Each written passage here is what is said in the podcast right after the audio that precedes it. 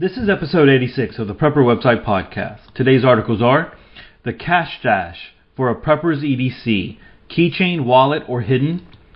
Will you survive if you have to bug out to the forest? And Peasant Bread, a delicious food that anyone can make. Hey, I'm Todd Sepulveda, the editor of PrepperWebsite.com. This podcast is an audible version with some commentary of articles that have been posted on Prepper Website, a daily aggregator of preparedness information. These articles are some of the best of the best that have been recently posted on PrepperWebsite.com. All article links and show information can be found on the PrepperWebsitePodcast.com. Hey, let's go ahead and get started for today. Our first article comes to us from TruePrepper.com. And again, the title is The Cash Stash for a Prepper's EDC keychain wallet, or hidden. Alright, so let's start. Stashing cash to carry with you every day may be the most important prep you ever do. If you don't carry cash on your on you all the time, we strongly encourage you to do so. It should be one of the first things to consider when putting together an EDC or an everyday carry kit. In our plugged in world we live in, fewer and fewer people are carrying physical money with them as they rely more and more on cards and phones for payment. Cash is king. In emergencies, disasters, and SHTF, cash will be the way to get things done. Credit and debt is notoriously unreliable in these situations, and people are skeptical skeptical of taking checks or IOUs. Barter is always an option, but cash is much quicker and simple and will still retain some value unless a total societal collapse is going on. Getting people to take notice of you and go out of their way to help you will usually require something in return. This is where your hidden money reserve comes in. Whether you are using it for something as simple as food or a cab ride in an emergency, or bribing and buying last minute resources in an SHTF situation, cash will, cash will come in handy. An emergency cash stash can get you home or to your bug out location and keep you alive. If you do end up using it for any reason, be sure to replenish it as soon as possible. Stashing cash in your wallet. Most people keep cash in a wallet. It is a simple place to store your emergency cash, but because of that, it is also very predictable. Here are a few reasons you may not want to stash cash in your wallet. Pickpockets. Pickpockets in crowded urban areas target wallets stored in back pockets easily. One bump and grab and you are out of all your cash resources. Family borrowing. If your spouse or kid or are anything like mine, what's yours is theirs, my wallet often has fluctuating amounts of cash based on how much my wife needs. Man, that is me right there. Uh, I just gotta tell you, my uh, my family. I try to have some cash on hand, but uh, that's that's where it goes, right? Um, you will spend it accidentally. You spend cash in your wallet unless you fold it up and tuck it away where you can't accidentally spend it.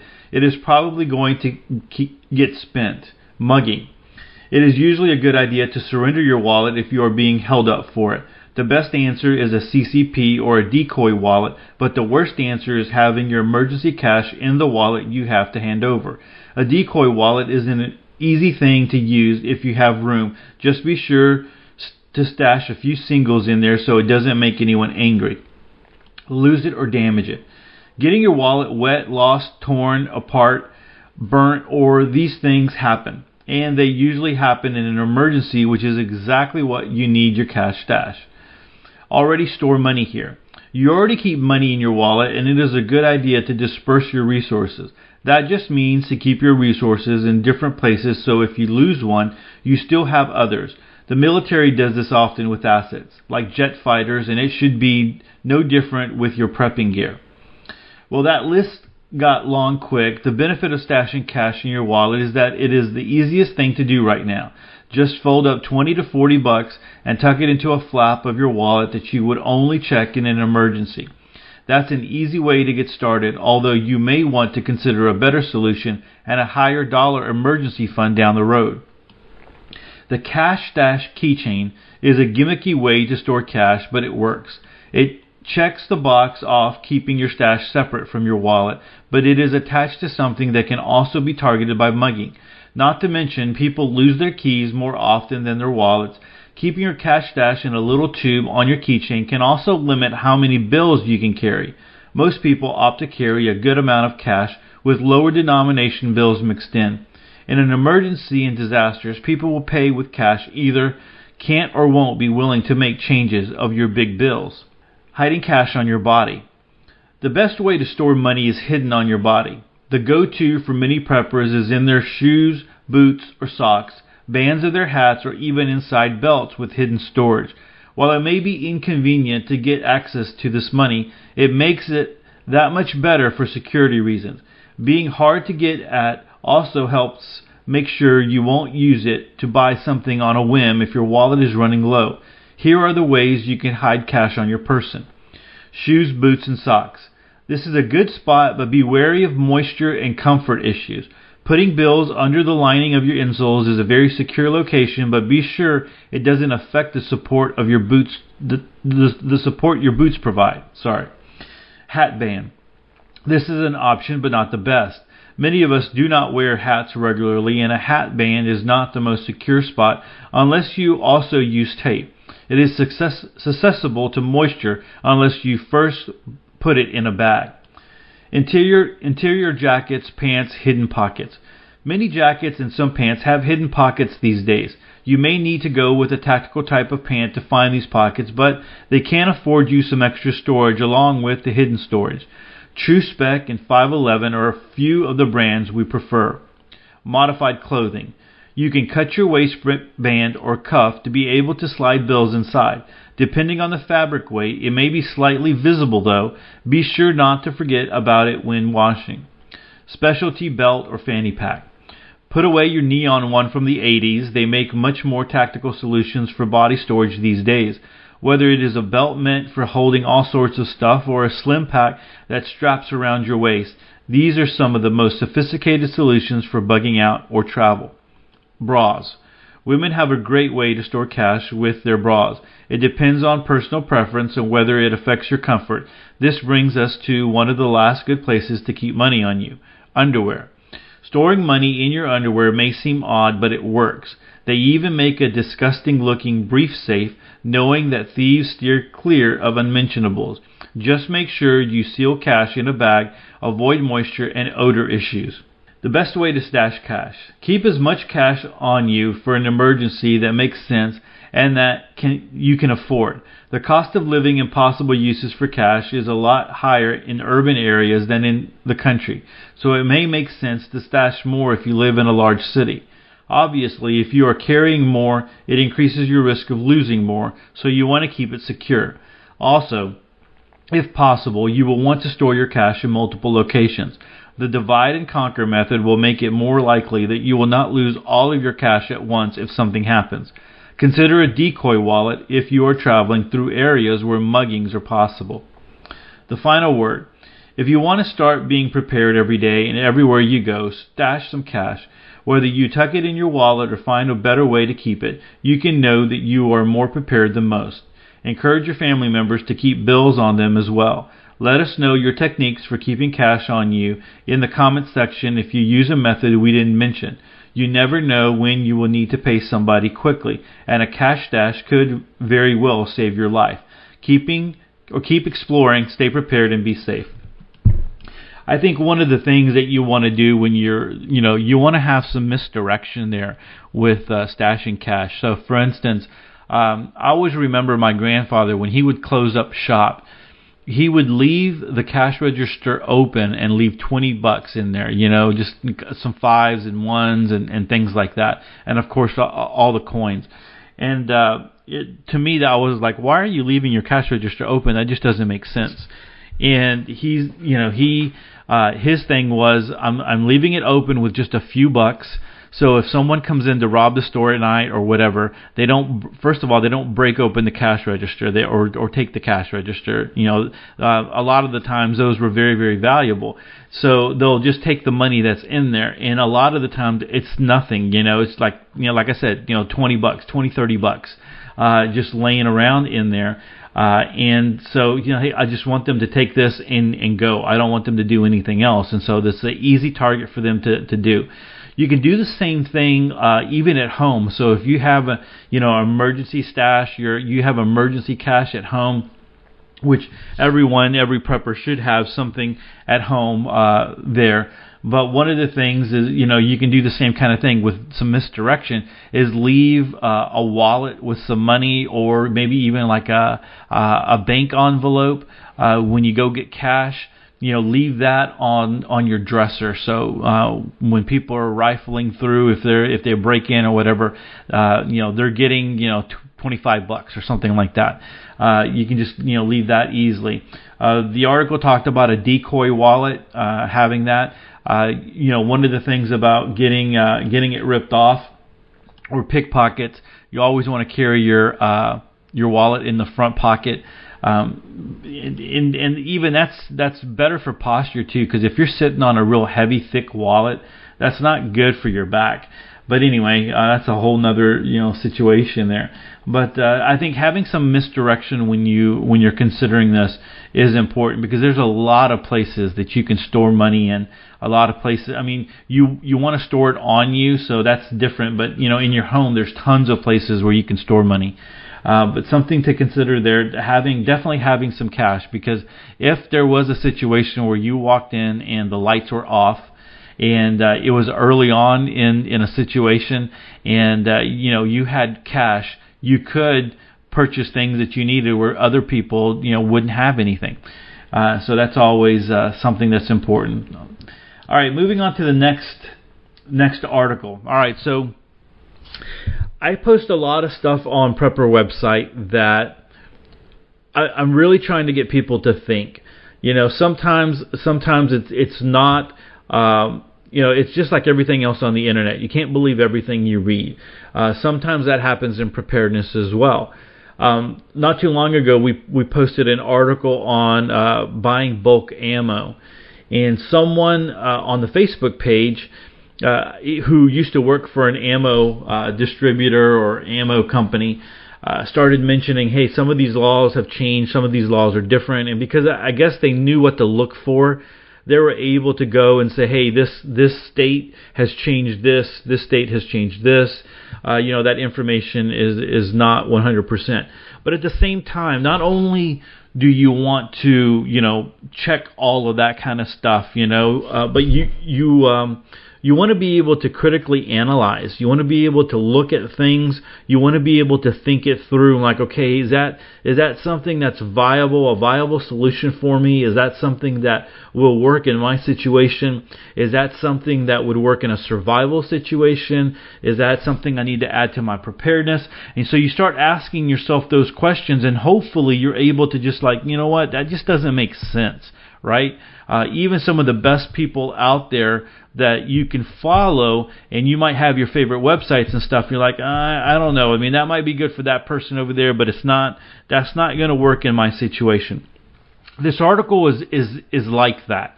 Um, you're going to read this article, or I'm going to read this article. You're going to listen to it, and um, you're, immediately you're probably going to be like, "Whoa, wait a minute, that is so messed up. That's so no, uh, that's not possible. How can this guy even think about that?" But I want you to be thinking about maybe where people are coming from, uh, why they're you know why they're thinking this way.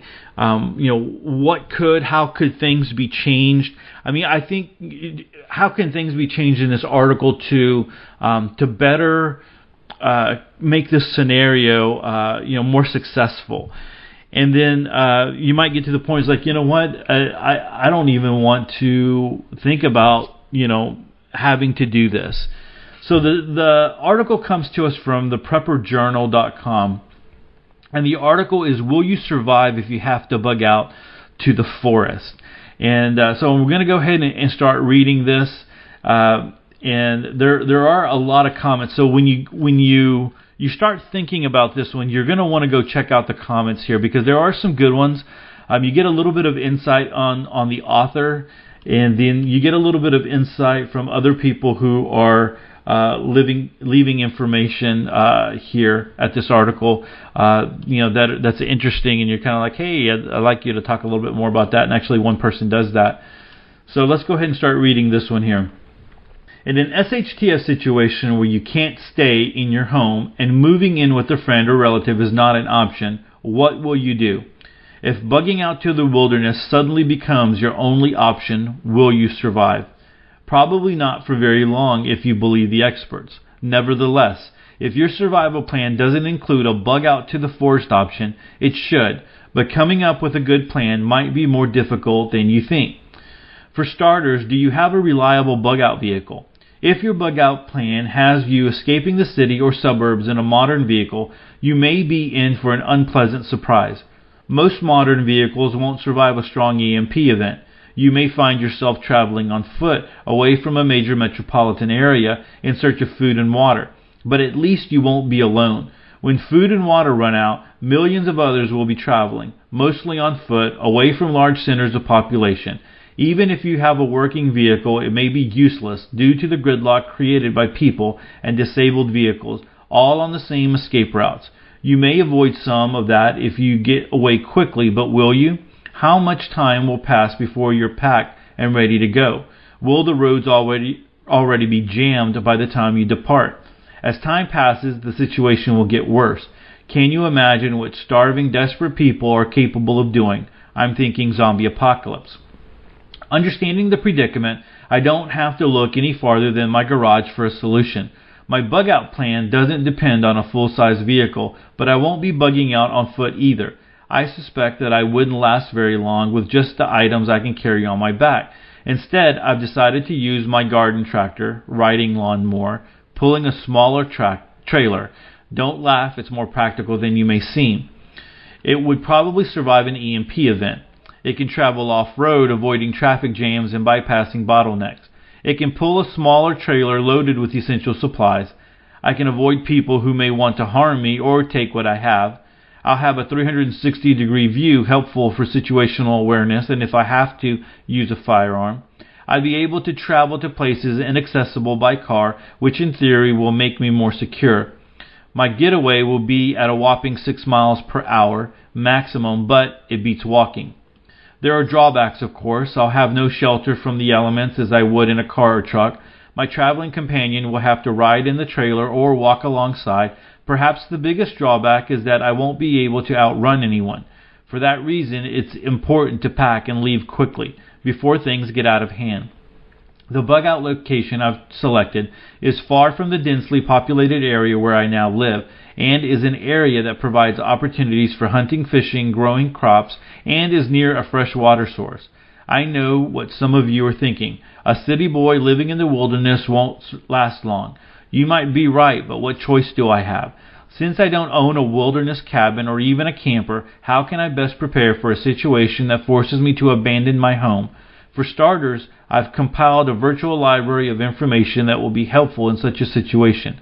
I've also purchased some basic survival equipment and supplies. I practice the skills I've learned and I'm pretty good I'm a pretty good gardener. While living in the wild will be a challenge, I first have to arrive there safely. Traveling with a fully loaded trailer screams, "Hey, look at me. I have food, water, and survival gear. How do I get to my destination without being robbed or killed?" I see two main problems. One, starving, thirsty, desperate people won't hesitate to attack me and take what I have. Number two, those already settled in near my bug out location won't appreciate the competition for limited resources. To make matters worse, the noise of the tractor will announce my presence. In either case, one bullet could ruin my day. Bugging out is risky, but I'm thinking of a scenario where I have no choice. I'll improve my odds somewhat by getting away quickly before anarchy is commonplace. To do that, all of my things need to be organized and ready to toss into the trailer. This includes items that are protected from EMPs. The list that I've already prepared helps to make sure that I don't forget anything.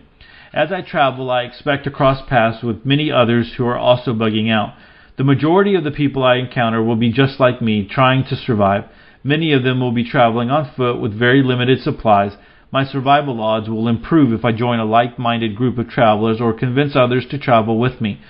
I'll bring extra food to share. Traveling with a well fed and motivated group should help to keep the criminal element away. I'm not trying to be a group leader or a macho tough guy, but just one of the many people fleeing an area that has become unsafe. Being armed and avoiding likely trouble spots will also help. With luck, I'll make it to my bug out spot, probably with a number of other people who will soon become my neighbors. As I settle in, I'll begin to implement a plan that might be described as living in the wilderness, but not wilderness living. After food and water, my top priority will be the construction of a substantial shelter. As Pat Henry put it, your tent offers zero protection from a sharp stick, much less bullets. I'll use modern tools and technology to deal with challenges that come with living in the wild. I'll have lights when and where I need them, and I'll use sensors to alert me to intruders and garden pests. Some of the pests that would otherwise be a threat to my garden will become food if I can kill or capture them. My garden tractor trailer combination will continue to be an asset as long as gasoline is available. I'll be able to haul whatever useful items I can find, including building materials, firewood, and water. It's likely that some of my traveling companions will become the nucleus of a survival group, and the benefit of belonging to a group are many. One could be hunting or fishing while another guards the supplies and equipment. One could be on the lookout for intruders while another prepares food or tends to a garden. One could sleep while another stands guard. Portable two-way radio equipment as well as low-tech devices such as whistles may be used to alert group members to emerging threats. My trailer is approximately 48 inches by 30 inches. If stacked 30 inches high, I'll have about 25 square feet of cargo space. My supplies will be covered with a tarp protected from rain and wind. My supplies will be similar to those mentioned by a recent TPJ article by Pat Henry. Pat suggests using three plastic containers. One is for food, another for shelter, and the third for cooking, cleaning, hygiene, health, and miscellaneous supplies. Those containers account for about 15 square feet, and mine will be similar, leaving me with at least 10 additional square feet. Because I'm thinking long-term survival, I'll pack clothes and bedding for all weather conditions. I'll use the additional space for items that will help me survive in the long run. Included will be the components of a small solar electric system that can be easily re- reassembled at my destination. I'll have lights and a variety of electrical devices that can be powered by the solar electric system. Sensitive electrical items are pre-packed, wrapped in aluminum foil, and insulated from each other, which is the equivalent of a Faraday cage. The ability to use power tools will make construction of a shelter much easier. Because of the trailer's small size, I look for ways to conserve precious space. I won't bring bulky items like table lamps. Instead, I'll assemble small and simple light fixtures. I won't bring a pedestal fan or even a tabletop fan. Instead, I'll use a small muffin fan, similar to those you find in computers. I'll mount them on frames made from PVC tubing that can be dis- disassembled, saving space when packing. I'll make good use of paracord, rope, and plastic sheeting. I need not carry books and volumes of survival literature because all of those things have been scanned and stored on a Kindle Fire. Likewise, carrying a large quantity of water is not practical. I don't have the space for large containers. Instead, I'll pack several collapsible water containers. I don't bring a propane stove or even a charcoal grill, but I will bring a grill top. I'll assemble a fire pit with stones that I find at my bug out location and finish it off with the grill top. I'll pack my cast iron Dutch oven, overlooking my concern for weight just this one time. Once settled in, my tractor trailer ability to haul things contributes to my bartering opportunities. The bug out location I've selected will be a 7 to 8 hour trip by garden tractor. I have to make sure I have enough gasoline, but my preliminary estimates indicate that I can make it with just the capacity of a full tank and a full two and a half gallon container. I'll also carry a tube for siphoning in the event I'll need to do that. I'll be carrying a shovel and an axe, helpful if I get stuck or need to clear a path, and very useful when I settle in at my bug out location.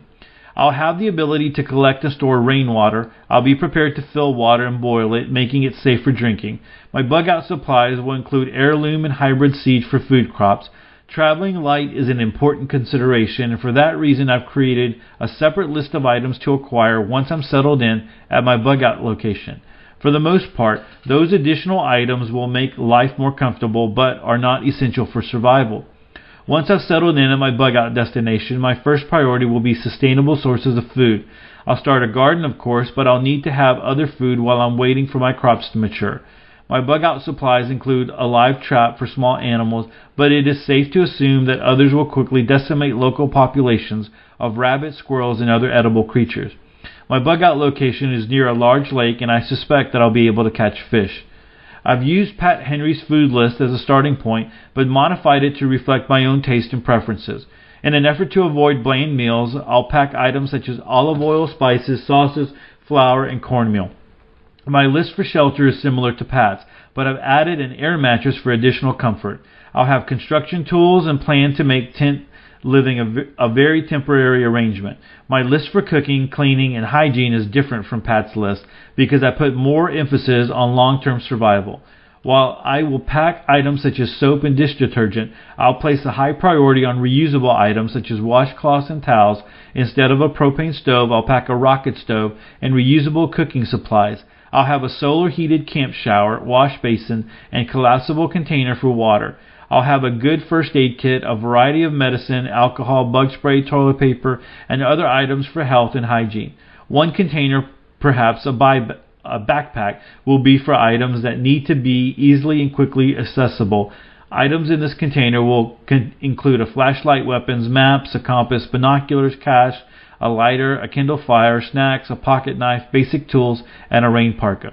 My electronics box will include all of the components for a small solar electric system except the solar panel and batteries. It will include test equipment, extension cords, power strips, lights and light fixtures, fans, portable alarms, an AM FM radio, and a GPS device. Items that will be packed separately include tools, solar panels mounted on a hinged aluminum framework, batteries for the solar electric system, weapons and ammo, live trap, gasoline container, tackle box with fishing supplies, shovel, axe, rake, grill top, and a jump starter. Includes tire pump and light. I'll have the tools and supplies needed to make repairs to the tractor and trailer t- tires. After I've set up camp, I'll be on the lookout for anything that might be useful, such as propane stoves with a full propane tank table and chairs, buckets, tools, food, and water. If I can't find them, I'll increase my stockpile of disposable items such as paper towels, Ziploc bags, trash bags, aluminum foil, toilet paper, soap, dish detergent, laundry detergent, insect repellent, toothpaste, shaving cream, alcohol, and other items for health and hygiene. I'll also stock up on firewood and tinder. Perhaps the most important item I hope to acquire after I've settled in is an energy efficient chest freezer. In the event that I have success hunting, fishing, trapping, or growing crops, the freezer will pro- provide an easy way to preserve food. Not needing to find and process food every day will give me opportunities to rest and attend to other aspects of survival. The smallest of the chest freezers, freezers on the market today are very energy efficient, meaning that they can be powered by a small off-grid solar electric system. According to the Energy Guide tag, 600 watt hour per day is required for a 5 cubic foot chest freezer. I can get that much power with just a with two 100 watt solar panels and two 100 amp hour batteries. My system will be a little larger than that to accommodate the other things needing power and for extended periods of cloud cover. Where I live, the months of December through February can include some very cold and nasty weather. Extreme weather may force me to deal with the dangers and postpone bugging out. I may instead choose to make my home as secure as possible and prepare to defend it. Those traveling through my neighborhood would also be susceptible to extreme weather, perhaps giving me a bit of an advantage. If I've ever if I've already bugged out and set up camp in advance of cold weather, preparing to survive cold conditions will be a high priority. This includes the construction of a substantial shelter and a way to provide heat. In the event that federal and state government no longer exists, law and order will be maintained at a local level by an assembly of the people of that area. A protective force can be created and guard duties shared. Efficiency can be realized in areas such as food production and cooking. Those with those with special skills will be highly revered and will serve the entire community. Bartering will be commonplace. I don't expect my wilderness life to last more than a couple of years. In a serious SHTF situation, many people will die off from lack of food or simply from the inability to survive without the conveniences we take for granted today. If that happens, there will be plenty of empty homes to move into. I would choose one with a fenced backyard to help protect my food source. Most of my food will come from my garden and perhaps some fish, chicken, and rabbits. If I can't safely stay in my home, which is at the edge of a big city, or move in with someone else, far from a densely populated area, moving to the forest may be my only option. I need to be ready to bug out quickly and travel safely. I'll need to bring the appropriate equipment and supplies, and finally, I need to be able to survive wilderness living. I'll have to depend upon my hunting, trapping, fishing, and gardening skills. My prepping includes the equipment and knowledge to do those things. I don't expect it to be easy. The competition for limited resources will be fierce, and not everyone will be honest and ethical. Still, I plan for a comfort level far exceeding that of tent camping. I applaud those who can live in the forest with only a knife and the clothes on their back, but I can't do that. Perhaps the best thing I have are a list and a plan. I don't depend upon a modern vehicle since impassable roads or an EMP event could stop me dead in my tracks. My pack out list helps to ensure that I'll bring the essentials while not being overloaded with items I can do without. My extensive database of information will be useful in the event of a medical emergency or other, other unexpected circumstances. Moving quickly with a destination in mind might prevent me from becoming a victim of the lawlessness that will likely follow a SHTF situation. Getting to my destination quickly means that I'll also be able to scavenge more quickly than some and acquire useful stuff before it's all gone. Banding together with trustworthy, like minded others may offer the best odds for survival. Alright, so, uh, like I said, there's a lot of comments over here. A lot of people like just, you know, hey, look, like no way don't think about it. You know don't do a tractor do a bicycle. There you know you can have a bicycle with a with a trailer uh, you know all those kinds of things. Um i i the thing that i want to point out right is this guy saying john d is the author. He's saying that if he can't stay in his own home right and moving in with some el- someone else is not an option. Um so I, I think he's looking at this as kind of like a last case scenario. If nothing else is possible, um, you know, you, know, going go, going at it, you know, in into the woods and uh, and having to live that way.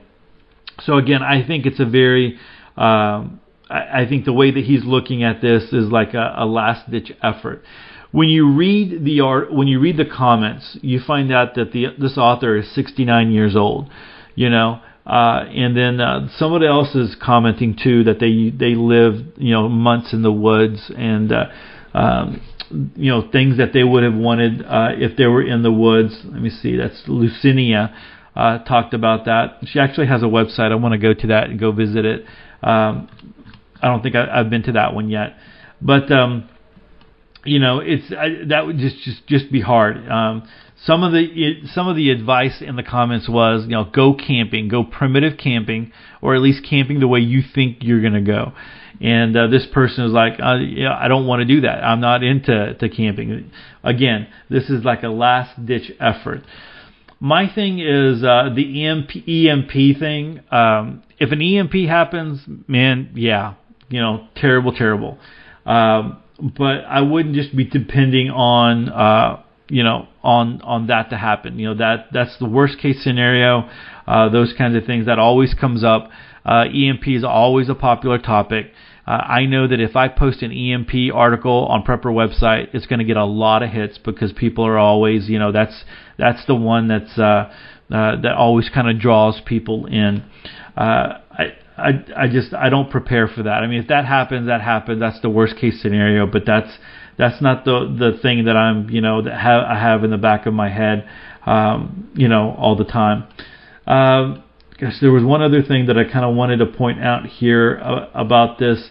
Uh, there is a picture of a of a trailer connected to a tractor, and uh, in the comment section, because it's a small trailer, in the comment section, uh, the author is like, no, my my trailer is actually a little bit bigger than that, uh, the one that's in the picture. Um, so I think that is just kind of like a stock picture that was put up there.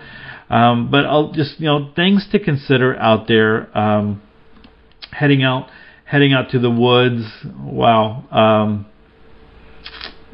yeah. All right. So I'm just going to leave it at that. But you know, as I was reading that, what were you thinking about? What were you thinking about? You know, are are these some unrealistic uh, ideas that are being that are being portrayed here? Um, has has this person tried it going out to to the woods and uh, I think it was uh, not uh, he his uh, his words were living in the wilderness but not survival or wilderness living I think it it was uh, you know, and making shelters and having tools and and uh, modern day tools and those kinds of things and and solar panels and uh, and all that. I mean, I like the Kindle Fire thing. I think uh, I just recently purchased a Kindle Fire, and I'm looking at that because uh, the new ones have a lot more, uh, have a bigger battery, uh, and so I'm playing around with it right now just to kind of see how I like it. But um, yeah, so a lot of people are going to find fault with this. A lot of people are going to have issues with this. Uh, you know, in on so many different levels. But again, the thing is, you know, what would you be doing if you had if this was a last case scenario? Oh, I know the thing I wanted to point out. he mentioned that people would be li- leaving the cities in droves, metropolitan areas. I don't believe that would happen. Uh, I don't, and, and a lot of other people don't.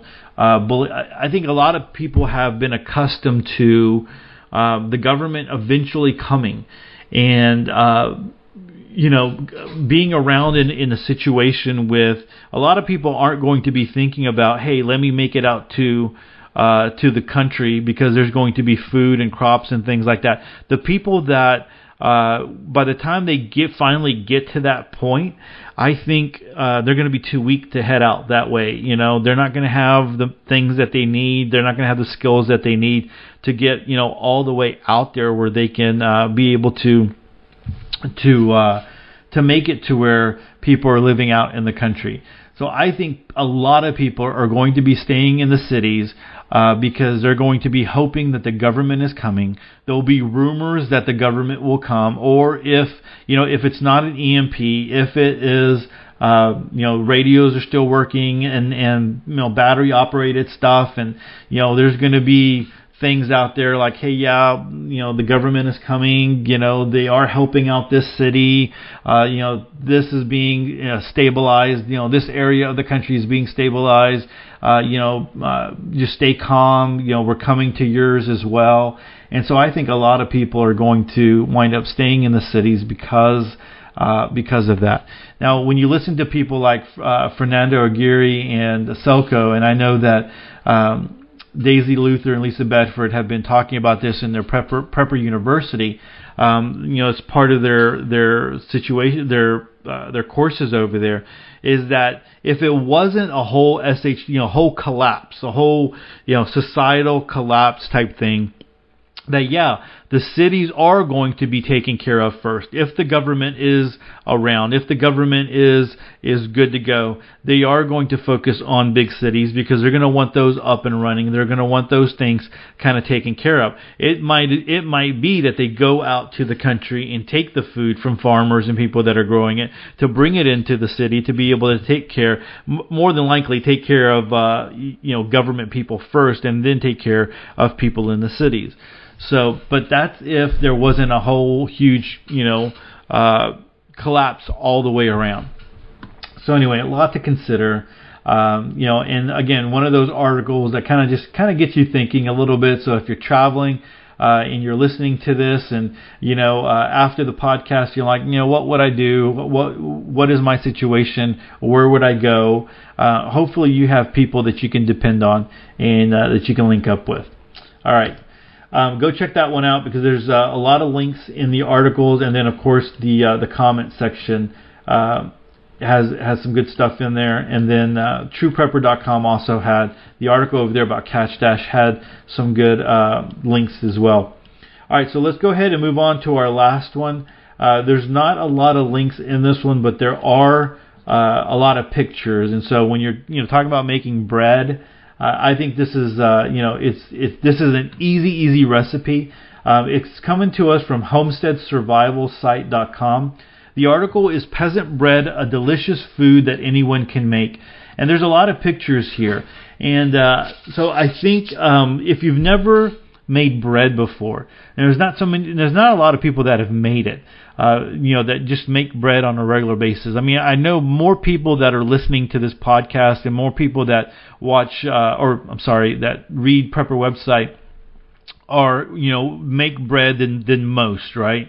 There's a bigger average there uh, but a lot of people don't this is an easy introduction to making bread and uh, so I- anyone can can do this one so let's start reading this one if you're new to from scratch cooking or bread making in particular, peasant bread is a great place to start. It's long been a cheap family staple and is an easy recipe to add to or alter to suit your taste. Plus, it's no knead.